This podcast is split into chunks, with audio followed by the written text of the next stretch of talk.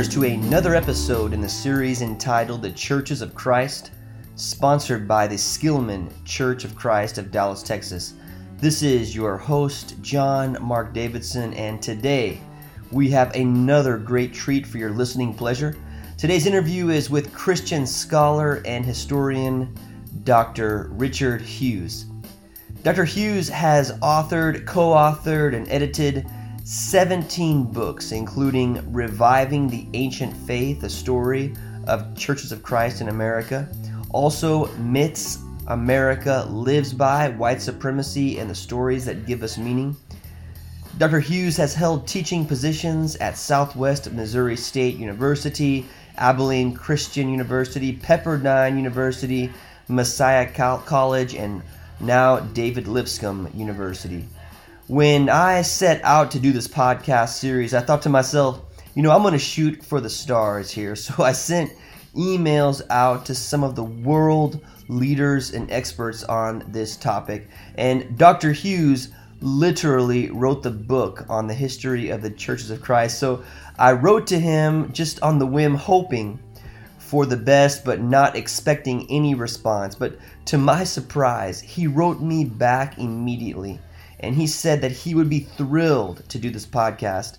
Also, in his email, he mentioned that he was delighted to hear that I work with the Skillman Church of Christ because he himself had grown up at Skillman during a portion of his childhood and was baptized by John Bannister.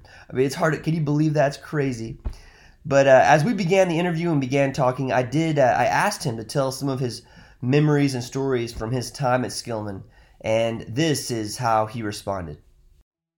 So yeah, memories. My memories about growing up in Skillman. You know, I don't have a lot of memories, but I have some very strong memories. A few that are really, really strong. Mm-hmm. And one, and I wish I could remember this woman's name.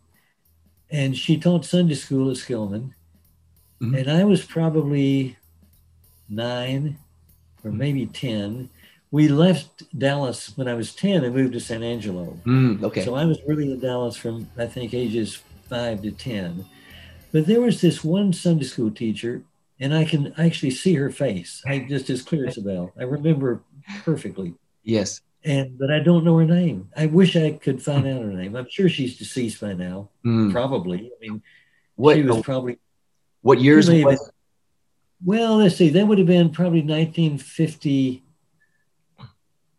1952. Mm. Yeah, it would have been 52, and I was, you know, that's been a long time ago. Yes, yes. And she was probably, I don't know, 25 or 30, maybe even younger. I don't know. Mm-hmm. But what I remember about her, she, we, you may, re, oh, this is so far ago, you, you may not even know anything about it, but there was this series of Sunday school books called Journeys Through the Bible. Oh, wow. And and she and you know and but what I remember about her was her kindness. Mm. And she she really wanted to communicate to us about the, the Bible and mm. what what this story was all about. And she you know I, I just remember how much she cared. I mean, I just have great memories of this woman. Yes. That I can't. I wish I, if I ever saw her picture. You know, if if there's a if there's a if there's a, a Skillman directory. We you've given us a challenge. You've given us given us a challenge, uh, Richard, today, and the listeners that are here, because we have people at Skillman today who have been there since its inception uh, at the location that it's at in, in 1951. And so this is a mm. challenge that we will put, we will find the name of this Bible teacher. I know there was uh, a Bible teacher named Lucille McNeil um, who uh, taught the, the younger ages many, many years. She's still around and alive. Uh, it, it, could be her, but it might be the predecessor of Lucille McNeil, but we will find that answer. Well, if there's a directory, say with a photo, you know, picture mm-hmm. directory, mm-hmm. I could identify her pretty quickly. On a lineup. Just as clear as a bell. But I, I just have memories about her commitment to the children, her love for the children, her love for the biblical text. Mm-hmm. And um, wow, it kind of chokes me up just thinking about her. She was really something. Wow. And then the other, the other, well, and then my pediatrician, when mm-hmm. I was a little kid, that my mother took me to, was an elder at Skillman. and you may or may not know the name because he's long since deceased. Mm-hmm. His name is John G. Young. Wow. You know that name. John Young? No, I, I'm not familiar with John. Yes. Yeah, he was. Yeah, he was a pediatrician. He was an elder at this Skillman Church, and uh, and then the other thing, of course, was the baptism. Oh yes, tell me that story. I, John Bannister was the preacher, and it was a Sunday night, and I don't remember what the sermon was about, but I was deeply touched. I, I was nine, nine years old, and he gave the invitation, and I said to my mother and dad, I said, I, I would like to be baptized. They said, Well, go forward, and I went forward. He took my confession. He baptized me. Then the thing that I remember about that so well Mhm. was the next morning Mm. you know, and you know, I'm like so many Church of Christ people. I'm I'm kind of a rationalist, right? You know, I, mean, I think in rational categories, and I, I don't relate to a lot of the Mhm. this spirituality and so on. Mhm, mhm, I'm just I'm a Campbellite. I mean, I, I do I am. But I had this one experience. That next morning, I woke up and I, I felt pure and clean. And I remember that there was a light that flooded the room. mm. I what do you make of that? I don't know what to make of that, but I, I remember distinctly. Just it was like it was like some kind of divine presence in the room with me. And I was nine years, you know, I don't know what to make of that. Amazing story. I've always remembered that. It's a great memory. Well, when I was thinking about who I would love to speak to about the this particular topic on this podcast, of course, you're um, one of the the world experts, the top of the top, and I thought I'm just going to give it a shot and just see. I'm going to shoot for the stars. Uh, the worst thing can happen is never return an email, but I was delighted to So receive you're back, very kind. to You, receive back. you, you way overestimate you way overestimate me. oh no, no, that's, I know you're you're being very very humble, but I was so delighted and overjoyed not only to receive word back from you that you would be willing to speak on this podcast, but not only that, but that you had grown up at the Skillman Church of Christ, and that you lived off of Penrose Avenue, and that you had your first little league experiences at Tietze Park. Park. Oh yeah, I remember. I remember that vividly. I remember vivid. and especially the story that I sent to you Yes. when that flat ball came my way. And I was probably eight years old. oh, what a great story. I just hit my glove, dropped to the ground, and that's when I peed in my pants. Eight years old. Oh my god! I'll never forget that one. It's unforgettable.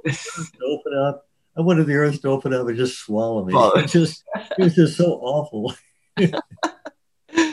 Oh, what a great story! And um, maybe, maybe with your permission, I can maybe send a portion of that short story out as well because it was very well Sure, written.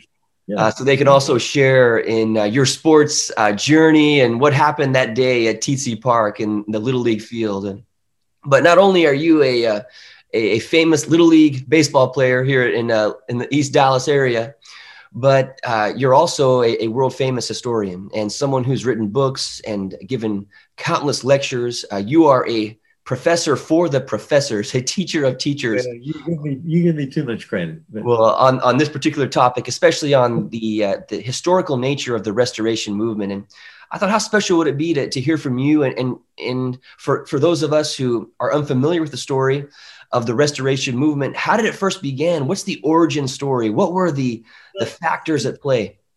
you know, uh, boy, I mean, I could talk on this for a long, long time, Yeah. and we don't have that much time. But let me just kind of abbreviate it. Mhm. Uh, to tell you the truth, I think it would have been surprising if a movement like ours had not emerged in the early 19th century, because this restoration vision Mhm. was deeply, deeply embedded in American culture in you know in the early years of the country. And the reason I say that is because think about, for example, John Mark, think about the Declaration of Independence. You know, we hold these truths to be self-evident, Mhm. all men are created equal, etc.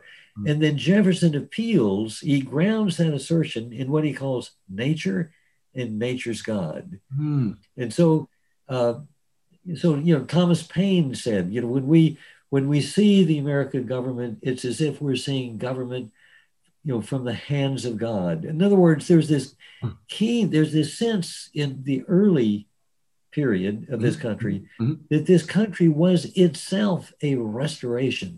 yes. of the way things were meant to be from the beginning. Mm. And that's pretty remarkable because I don't think there are not many other countries, if any, that Mhm. think of themselves in those terms. I mean, we we never dreamed we were, quote, man-made or created by some kind of you know human wit. You Mhm. know, we we always described our existence. And this is, you know, God chose this nation for the special mission, and the mission was that we were rooted in the way things were meant to be. That's the restoration vision.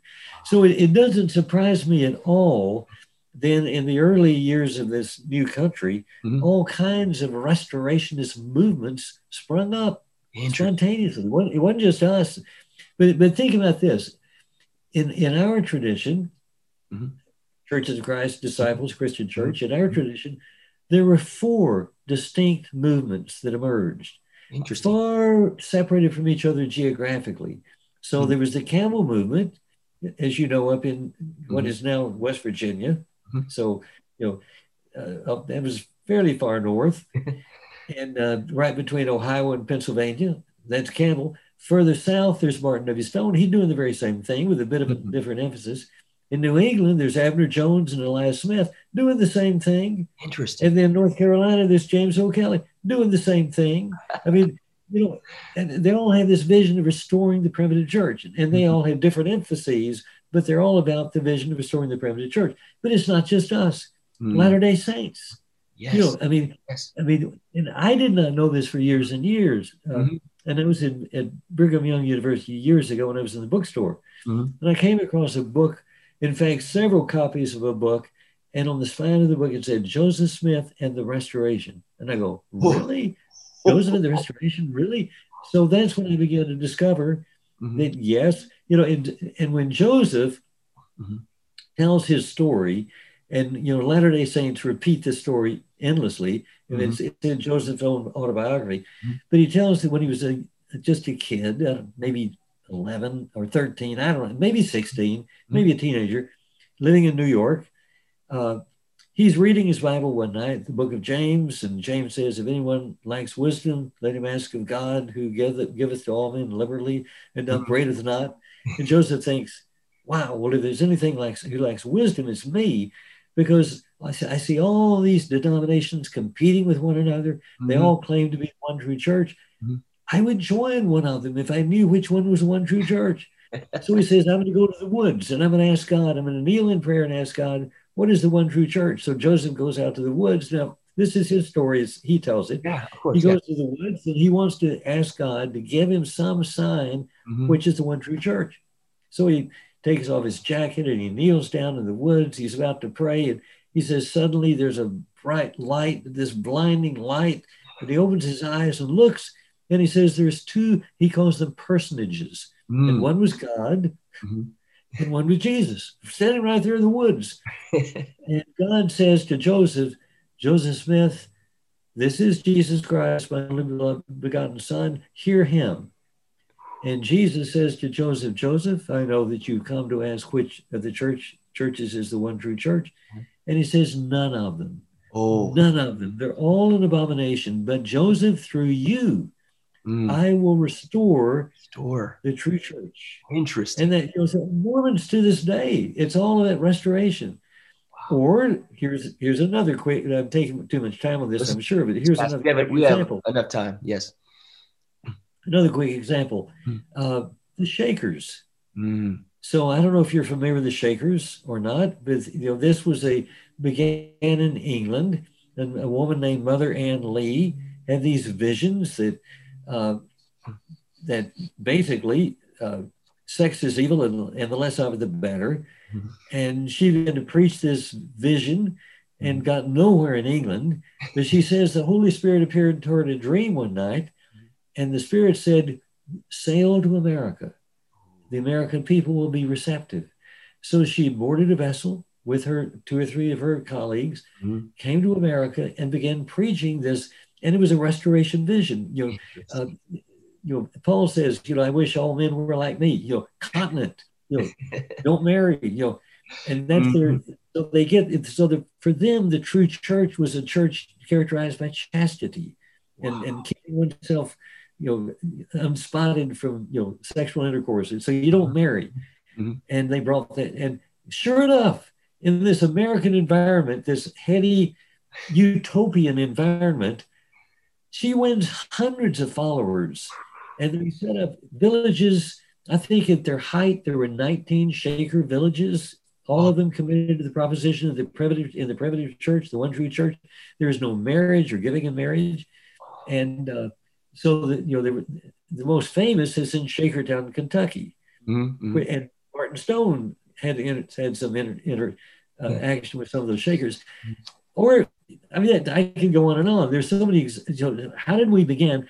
Well, it's it's in the air. It would be amazing if we didn't. Mm. But of mm. course, as far as the churches of Christ are concerned, you know, our particular manifestation of this, mm-hmm. it really comes from two people, mm-hmm. Alexander Campbell up in West Virginia and Barton Stone down in Kentucky, northern Tennessee. And you know, these two people came together. And of course, they had two very different emphases. Now I want to mention this because you've mentioned to me the concern with social justice and uh, yes. uh, uh, mm-hmm. John and, and the work yes. that you know, yes. and and racial healing. Mm-hmm. So Campbell was all about rationality. You, mm-hmm. you, you, read the text mm-hmm. through a rational lens mm-hmm. and you try to restore the, the, the, he almost views the New Testament like a constitution. Mm. It's kind of a for the church. So you read the text and based on your what you read there, you try to reproduce the primitive church, but it, it has to do with forms and structures. You know, how often did, did the primitive church take the Lord's Supper? Hmm. How did they practice baptism, sprinkling or immersion? How do how do they organize their churches? You know, with a pope or with mm-hmm. you know hmm. elders and deacons, and what did it look like? So Campbell goes about trying to restore these forms and structures, and that's very familiar to us because yes. that's what we've been doing too. Yes. The other guy, Barton W. Stone, was not very interested in forms and structures. He was really interested in the question what does it mean to be a disciple of Jesus? Mm. So he, he becomes a very, he's a guy that if, if, if he were alive today, he would use your language.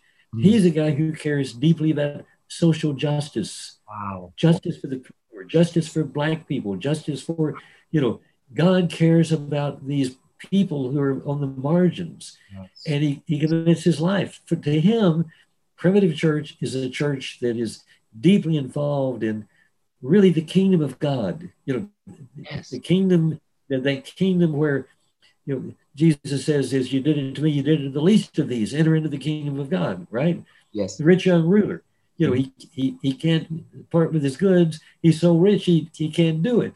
And he walks away sorrowful. And Jesus says how hard it is for the rich to enter the mm-hmm. kingdom of God. They, they, we, you know, so the kingdom of God is the place where we we're in solidarity with the poor. And the, the kind of work Larry James and, and John Savage are doing in in in, uh, in City Square, the kind of work you're doing. So it's interesting that you have these two emphases. Campbell finally goes to Kentucky in 1823 for a debate and gets the attention of the Stone people. In time, the Campbell vision, sadly, sadly, from my point of view, eclipses the Stone vision. And the Stone really becomes the forgotten man. He's, he's, you know, that whole emphasis on on standing in solidarity with poor people, with black people, with you know, with, with slaves, you know, that stone. But it got preempted by this vision of restoring the primitive church in terms of, you know, how often do we take the Lord's Supper and what should baptism look like and mm-hmm. what was the order of worship and you know all these how two questions kind of came to define us sadly and i say sadly because when I read the New Testament, it seems to me that Stone was much more on target than Alexander Campbell, from my point of view. So that, that's enough, I think. Wow, that is so interesting. It's so interesting that these two individuals with different visions came together. It's interesting that they unified this movement. And it's also interesting, I know from just reading history books that there was some a split that took place, I guess, officially in 1906, and that this restoration movement began as a unified movement. But today, you know, these churches that come from that particular wellspring are the Disciples of Christ, the Christian Church, uh, the Churches of Christ. And uh, I'm just curious, what happened? Uh, what happened that led to this division? What were the the factors in that day, and and uh, why was there the split that was recorded in 1906? Well, and you know, and so I mentioned Stone and Campbell mm-hmm. came together, but then in time, Campbell dominated. Stone became the forgotten man, and this this kingdom of God theology kind of dropped. I mean, I, I can't remember growing up ever hearing a sermon on the kingdom of God ever. But I mean, it makes sense that, that we wouldn't preach it because it's so it's such a radical vision. You know, mm-hmm. You're going to preach on that, really? You, you want you know, that, that upside down crazy stuff? I mean, who preaches this stuff? You know, so we didn't we didn't. You know, I grew up never hearing this. So Campbell then really is the key here to the divisions. Mm-hmm. So Campbell's vision was threefold: mm-hmm. restore the primitive church. Mm-hmm mm-hmm. by following the Constitution that we mm-hmm. read with a rational mind, right? Mm-hmm. We restore the primitive church, and restoration of the primitive church in turn will lead to the unity of all Christians. Mm. All, all these people who say they're Christian, Baptists, Presbyterians, Methodists, etc., Roman Catholics, Episcopalians, all Quakers, whatever, get rid of your creeds, mm. go back to the Bible, join us in restoring the primitive church and we'll be unified. So restoration leads to unity. So this the split that took place, it seems to me, was a was a rupture right along the lines of Campbell's vision. Mm. So the the unity people mm-hmm. tended to be northerners, mm-hmm. the northern movement. So that would be, you know, Kentucky certainly, mm-hmm. and then Indiana, Ohio, uh, that those Midwestern states, yeah. they came to be, you know, that, that that's the unity people were centered there. Huh. The restoration people were centered more in the South, Tennessee. Oklahoma. But there's a reason again for that split, and it's the Civil War.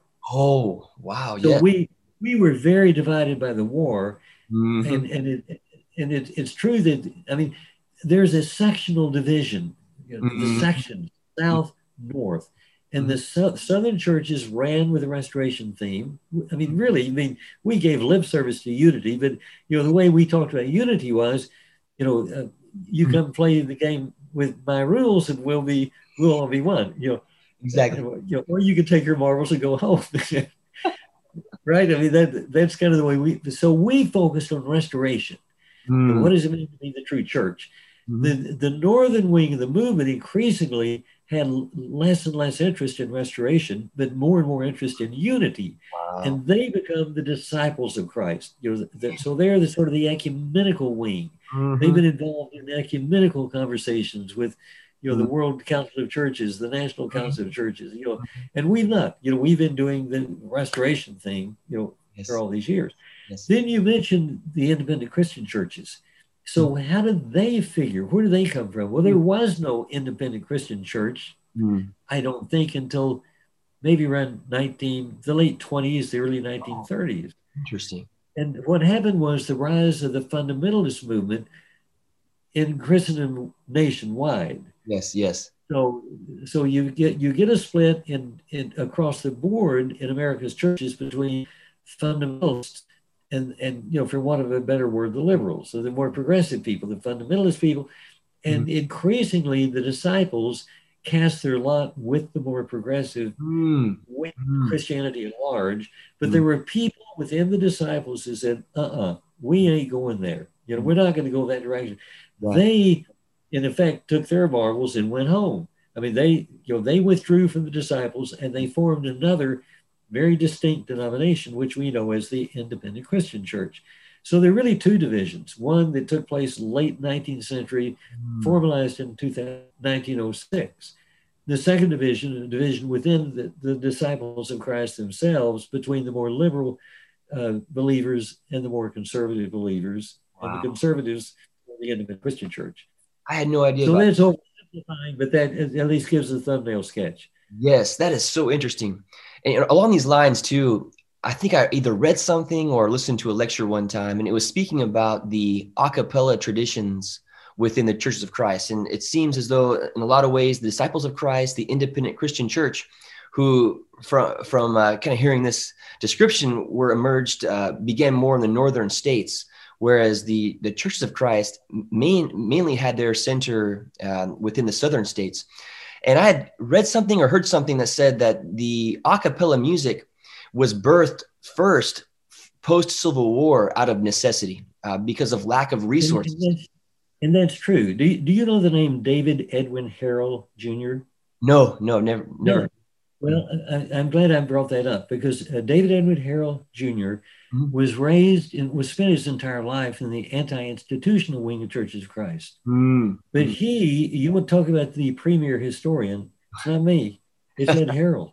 Uh, Ed published, and Ed passed away, by the way, uh, on the 12th of this month. Oh, wow. And he was 91 years old. But uh, Ed uh, taught at, uh, let me think, he taught at Auburn, he taught at University of Alabama in Birmingham. Wow. He spent most of his career at Auburn. Hmm. And his position was you know, they're distinguished professors. Ed wasn't a, just a distinguished professor. His title was eminent professor. And I found that if eminent, I thought about writing out a letter and saying, "Dear Your Eminence," you know, about you category.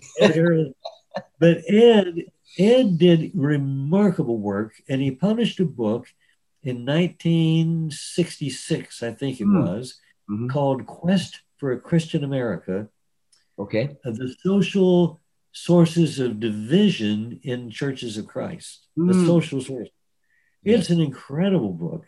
Yes. And then he, he's published a lot of Ed is not on our radar because you know he's he's not in the mainstream of the Church of Christ. He's in the institutional wing. But what he argued in that book in in, in 1966 was essentially that uh, that the, the, the northern churches brought in the instrument. Mm. the North won the war, yes. and these the northern cities were booming, mm-hmm. and so the northern denominations capitalized on that growth and that prosperity. Mm-hmm. So just like Northern Methodists, Northern Presbyterians, the northern wing of our movement began to bring in wonderful pipe organs and mm-hmm. padded pews and yes. majestic buildings. That's the disciples, and and what Ed argues was that we were in the South, we were post Civil War, we were too poor to buy an organ, even if we'd wanted one. So, so the, the, the rejection of instrumental music, Ed argues, had a lot to do with our poverty. Mm. You know, so we couldn't we couldn't afford it, but we sanctified that decision by appealing to Scripture, yes. and turned it into a, into a sort of a, a matter of uh, orthodoxy. But yes. in point of fact, it had a lot to do with our poverty. Wow. So that, that's Ed's argument, and I think you know it, it's you know, mm-hmm. you know, I mean, you can argue with that, mm-hmm. but there is a lot of truth to what what Ed is is said in that book. And then Ed Ed came out with a second book, mm-hmm. uh, also focusing on the social forces in churches of Christ. And mm-hmm. I'm trying to think of the title of that second book. I can't come up with the title, but you could but yes. you know, Ed Harrell is the guy who wrote. He he did the research on this, and uh, well, I look forward to reading that work. Because uh, oh, it's just phenomenal stuff. Yeah, yeah. Get hold of Quest for a Christian America. Yes, and uh, you love it. It's just great stuff. But I've got to tell you this too. Yes. So I was in an MA program at Abilene Christian Masters in Church History mm-hmm. in 1966, 67. Mm-hmm. So I think it must have been the second semester, the spring of 67. I was in a course on restoration history with Bill Humble. Mm. And Bill had us read Ed's book. And it blew us away. I mean, all of us. I mean, Carl Holladay was in that group. Mm. Jim Reynolds, you may know Jim Reynolds, who yes. Preaches for one of the churches in the Dallas area. Mm. Jim was in that class. Carl, there were eight or 10 of us. And we were just blown away by it. And when we finished the book, Humble asked us students mm-hmm. to locate this guy denominationally. He is part of our tradition, but where is he? Uh-huh. And we all agreed that Ed Harrell is a liberal member of the Disciples of Christ. And the reason we said it, it, it, it the arguments that he was making uh-huh. seemed so radical that we just couldn't. And then Humble surprised us by telling us, nope, he is in the most conservative wing of our movement. But the thing is, he is so scrupulously honest yeah. about his research. So yes. he's telling the truth as he sees it. And we thought it was, you know, radical left wing to stuff. No, right wing. It has of course. church. Yeah. Well, I cannot wait to read that book and and uh, you know maybe talk to you about it again on another interview because that sounds fascinating and just the idea, the notion Uh, you know, a cappella music is so dear to our tradition, and it's been defended, at, you know, tooth and nail as orthodoxy. Uh, but to to think that you know maybe it, it, first began out of necessity and became later a theological uh, issue to distinguish ourselves from the North, uh, rather than exactly right. And it's true that the primitive church, the early church, didn't use an instrument, but there's a reason for that. Mm-hmm. And the reason is because the early church grew up in the synagogues, in oh. the teaching institution. There's no instrument in the synagogue. Mm-hmm. There's instrument in the temple. You know, all kinds of instruments. Where they, but in the synagogue, no. And the early church grew up there. And then, of course, the early church was under uh, Roman persecution. I mean, they, of course, they don't have an instrument. You know, there are all kinds of reasons why they didn't. But wow. you're right. We made we made that a sort of a, a, kind of a reason for our being. Yes, exactly. And, yeah, what set, what sets us apart? Yeah, the, the thing that we got right. Kind of burst the bubble by saying, "Well, yeah, but it, we were too poor to buy one in any event." So, so uh, and that brings to the question: How do you assess where we are now? Uh, churches of Christ in this uh, the 21st century, the, the year 2021. Uh, how would you analyze where we have come, where we are now? And also, I'd love to hear any thoughts and ideas about, um, and hear your wisdom about moving forward in the future and how we can can be uh, kingdom builders in in this world that we find ourselves. Well, th- th- that's a great question. Thank you for the opportunity to, to reflect on that. Um, you know, I don't think we're in a very good place mm. in Churches of Christ these days. Mm. And what I see is a real split. That's it's not been formalized, but there's a quite a split yes. uh, between the very conservative churches of Christ, who are you know very committed to you know no instrument, mm. of women can't participate, you know all these kind of you know, but th- those uh, let's just take as a case in point mm-hmm. the Nashville area. Yes. So the, in Davidson County. So the last I heard, there was 350 congregations of Churches of Christ in Davidson County. Mm. And that doesn't count Williamson County where we live. You know, within you know, within our house, there are probably within the 10 mile radius, there are probably five or six churches of Christ that I can get to with 10 minutes max. Wow. Amazing. And there's one probably three minutes from us, one direction, and three minutes another direction, and they're everywhere. But but this the, many of these smaller churches, and especially r- rural churches, mm-hmm. still are very much in that mm-hmm. in the mm-hmm. old Church of Christ tradition, yes. the kind of thing we're talking about about music and women, those kinds of issues. Mm-hmm. But many of the larger churches in urban areas, like in Dallas mm-hmm. or mm-hmm. like in Nashville or Little Rock or Oklahoma City, you know, the, uh, many of these churches have gravitated, it seems to me, very rapidly over the last, goodness, mm-hmm. 20 or 30 years in the direction of American evangelicalism. Mm. Mm. And we, have we've, we've really become evangelicals. Yes. Mm-hmm. And uh, and I said, I don't think we're in a good place. I don't think that's a very good place for us to be. Mm. And, and the reason the reason I say that is because we have all watched the evangelical world over the last four or five years, yes. and it's not been a good picture. Mm-hmm. Uh, mm-hmm. Uh, you know, mm-hmm. and evangelicals, I mean, they, a lot of what we hear from the evangelical world has discredited yes. evangelicalism and it's discredited Christianity. I think there are a lot of people non-believers, for example, who would who would look at the evangelical world and say, "Really, if that's what it means to be a Christian, count me out. I'm not interested." And I get that. I get that. Now the problem is we have gravitated in that direction, mm-hmm. and uh, I think we began that gravitation in that direction some years ago, and it ended with church growth.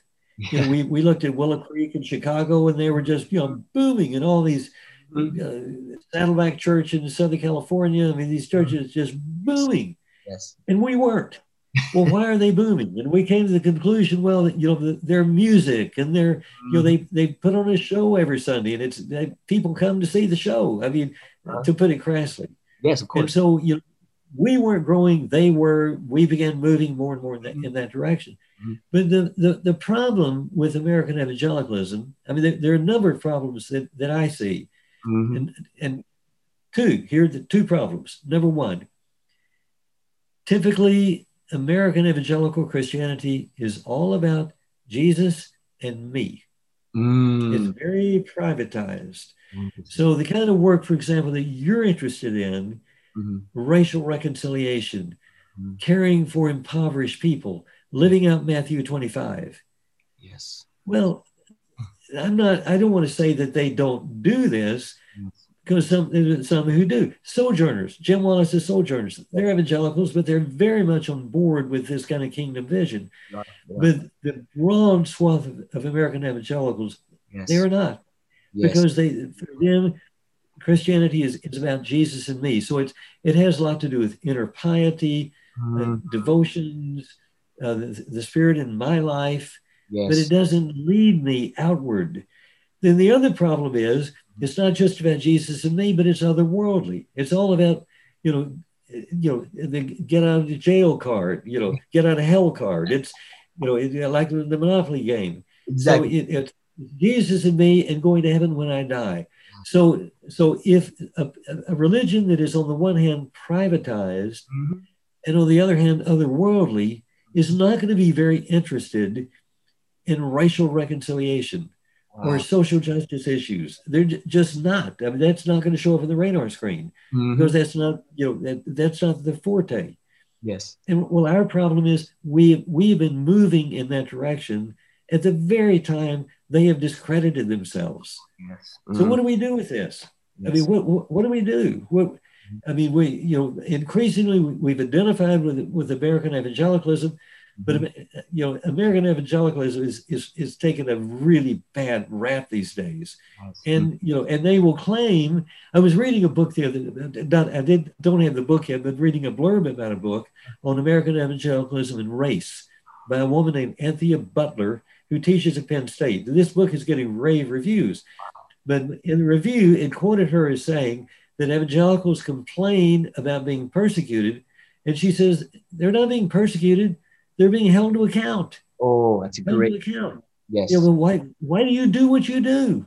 Mm-hmm. you know, and you know, this could lead us into the political sphere very quickly, and I'm not going to go there, but you know exactly what I'm thinking, and exactly. you're probably thinking the same thing. Mm-hmm. So, where should churches of Christ go? Mm. Uh, well, I you know I know where I think they should go, but the chances of their going there are, I mean, I'm just one voice. I And, you know, I can tell you what I think, but it's in the long run, it's going to make no difference. I mean, we're moving in a certain direction. And, mm-hmm. but I remember when I was at Abilene Christian as a grad student, this would have been 1966, 67, when I read Harrell's book for the first time. And you remember Everett Ferguson, of course, yes. at Abilene. Yes. So Everett directed my MA thesis. Wow. And the thesis grew out of something that Everett did that changed my life. I mean, it really totally changed my life.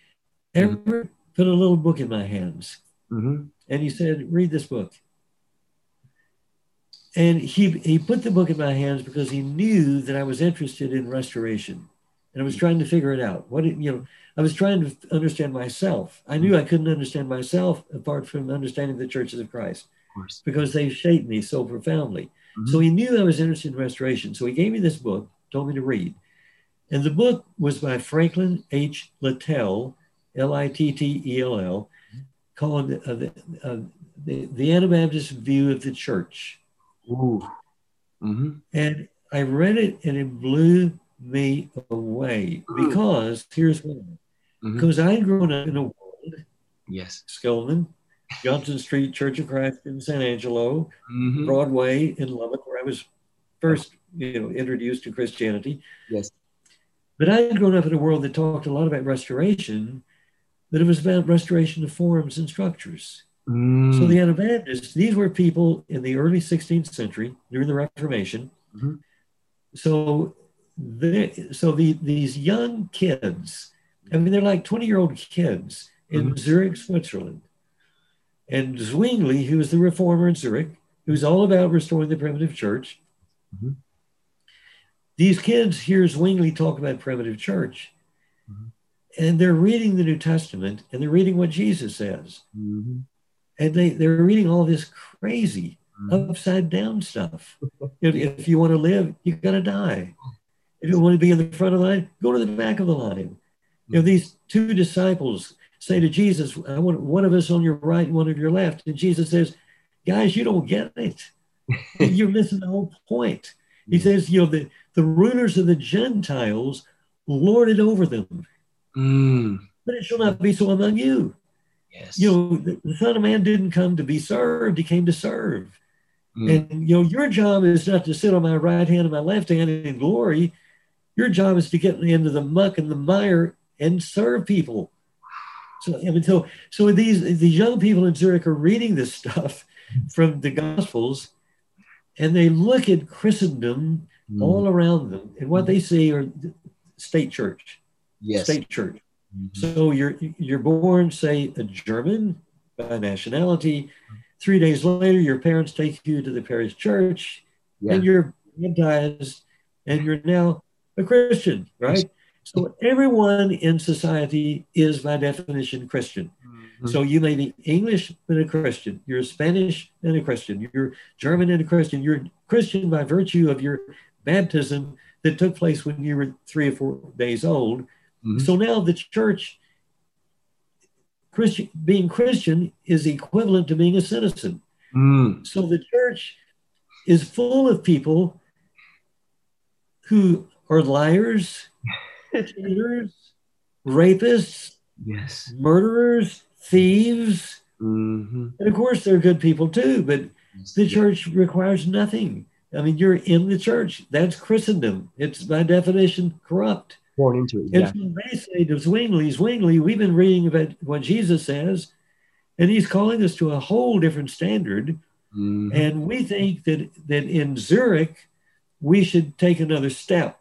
Mm. And the step would be to abandon the baptism of infants because that's yeah. what sustains the state church. Mm-hmm. And baptize only people who are willing to make a commitment yes. to follow Jesus wherever he leads. Mm. And if it means selling our goods to give to the poor, we sell our goods to give to the poor. Mm. If it means we don't take up the sword because he said, love your enemies, mm-hmm. then we don't take up the sword. Yes. And we do, we do, it's this radical it, it it's it's Barton Stone. Yes, Barton Stone. Oh yes, it's, you know that in the Church of Christ. Mm-hmm. And Zwingli says to these kids, mm-hmm. he says, "All right, you kids want to abandon baptism and embrace adult baptism." He said, "If you try this, mm-hmm. we will take you out. I.e., we will murder you. You mm. tried, we're going to take you out." Mm. Because no one in medieval Europe, 16th century, could imagine a church that was not a state church. So this the state church serves the state, mm-hmm. even as the state exalts the church. And mm-hmm. these kids are proposing an alternative to, to the state church. Yes. Uh-uh. You tried, we're going to kill you. Mm-hmm. So they met one. I think it was January the January the 31st, maybe 1525, I think was the date. And they met at the home of one of these kids. They had a long conversation. Mm-hmm. Should we obey God mm. or Zwingli? Or Zwingli. and they, they decided to obey God. And so they that very night they baptized each other. And thus was born the Anabaptist movement, Anna Re, Anabaptist re-baptizers. They baptized one another and they began preaching this message. Mm. And within a year or two max, every one of those young people who had begun this movement had been executed. Every one of them. Wow. But the movement grew and it grew and it grew. Well, so so you're asking me where should we go? Yes. Well, they're models for what we should be doing. Yes. And the Anabaptists offer the clearest model. I mean, they, they're, these are people who talked restoration of the primitive church, mm-hmm. but they weren't interested in forms and structures, and they weren't interested in just Jesus and me, and they yeah. weren't interested in. You know, of course, they care about going to heaven, but that's not what it's all about. Yes, it's about solidarity. It's about Matthew 25. Mm. You know, I was hungry, you gave me something to eat. And I was thirsty, you gave me something to drink. I was sick and in prison, you visited me, and I was a stranger, and you welcomed me, etc., etc. And Jesus says, Inasmuch as you did it to the least of these, my brothers, you did it to me. Enter into the kingdom. That's the vision. That was the Anabaptist vision. And for their trouble, mm-hmm. they were murdered. Thousands and thousands were murdered. They finally left. I don't think there's a single Anabaptist left in Europe.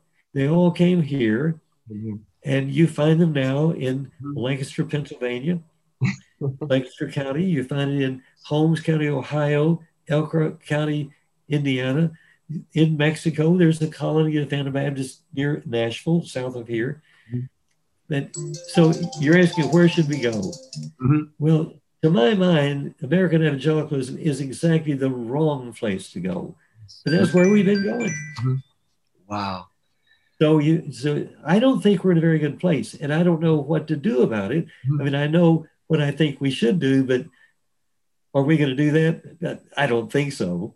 That's right. So I think so here we are. What you're saying is profound. And I think you know, one thing it's not lost on me that this conversation we're having is on Good Friday, and that uh, we're, we're, recording this call on Good Friday. Easter Sunday is is uh, upcoming, and we'll release this podcast on Wednesday.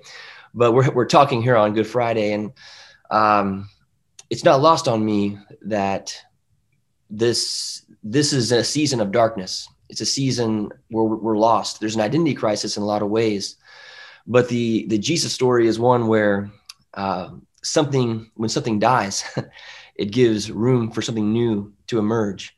And I think about the quote that was given at the, the end of the inaugural address this past year with the poet Amanda Gorman. And she, she said that in darkness, there's always room for light if we are brave enough to see it and if we're brave enough to be it. Embrace it. And Embrace I, it embrace it. And I think um, what you're talking about with what happened there in Zurich with the Anabaptist movement, it took radical bravery to stand up to uh, a nominal Christianity, a, a, Christianity that was all about the forms and the functions and the structures, um, but was about a radical envision and imagination of living in the kingdom of heaven on earth as it is in, in heaven. It's profound. Well, that's exactly right. And, and these young people in Zurich, took on not just the establishment, they took on really, uh, well, the early church, of course, was under the cross mm-hmm. for three centuries. And then Constantine made the church legal. Mm-hmm. And toward the end of that century, Theodosius the Great makes it the only legal religion. Mm. So now Christianity is exalted, is raised up, it's in position of power. And what, what amazes me too is the way American evangelicalism. I, I, wrote a little piece on this. I'll send it to you. But American evangelicalism, uh, beginning in 1979 with Jerry Falwell mm. and the majority movement, mm-hmm. what they tried to do was superimpose some kind of Christianity on American culture through politics, mm. through, in effect, through force, through mm. law. So the message was elect Christians to the Senate, elect. Christians to the mm-hmm. to your state government, your local government. Let's get questions. And then I keep thinking about what Jesus said. You know, the, the rulers of the Gentiles, I mean, it's not about yes controlling elections. It's not about controlling the culture. Mm-hmm. It's about serving.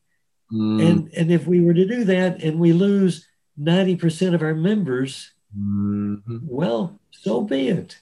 Yes. I mean, that's what we're called to do. Mm uh, it, it is it's a radical vision. Uh, can we embrace it? Uh, I don't know. Beautiful vision, though. It definitely is beautiful. And, and, for, and for and for Easter Sunday, resurrection to something new, yes. to this radical call from Jesus. Uh, mm-hmm. Not called to restore forms and structures. That's that's just not the calling. That's not the biblical calling. That's a boring. That, Campbell thought it was. Campbell lived in this in this enlightenment age of reason era. You know, he's a, I get that, but mm-hmm. the Campbell, in my view, was just mistaken, barking up the wrong tree. and so, well, you've got it. My perspective on it. Richard, this has been a profound conversation, one that I'm, I know for the years in my life that follow, I, I, think I'll look back and recall certain things that you've said and nuggets of wisdom that you shared with us. A profound, epic, inspirational uh, conversation. Um, so thank you from the depth of my heart on behalf of the listeners who I'm sure are at their homes with a notepad writing down what you were saying with notes. Uh, thank you again uh, for for your uh, your wisdom, uh, the the life that you've lived in pursuit of this, and sharing with us some of the lessons you've learned and, and your vision for the future. So thank you, a thousand thanks. Uh, you've blessed us today. John Mark, thank you. I appreciate the invitation. Thank you for listening to this podcast. If you enjoyed this episode, please feel free to share it with your friends or your family members or anyone who may find this interview and this conversation valuable. Uh, don't forget to subscribe to this podcast as well because there are more interviews coming up and just as amazing as these. And so, thank you again. Have a great rest of the day, and may God bless you.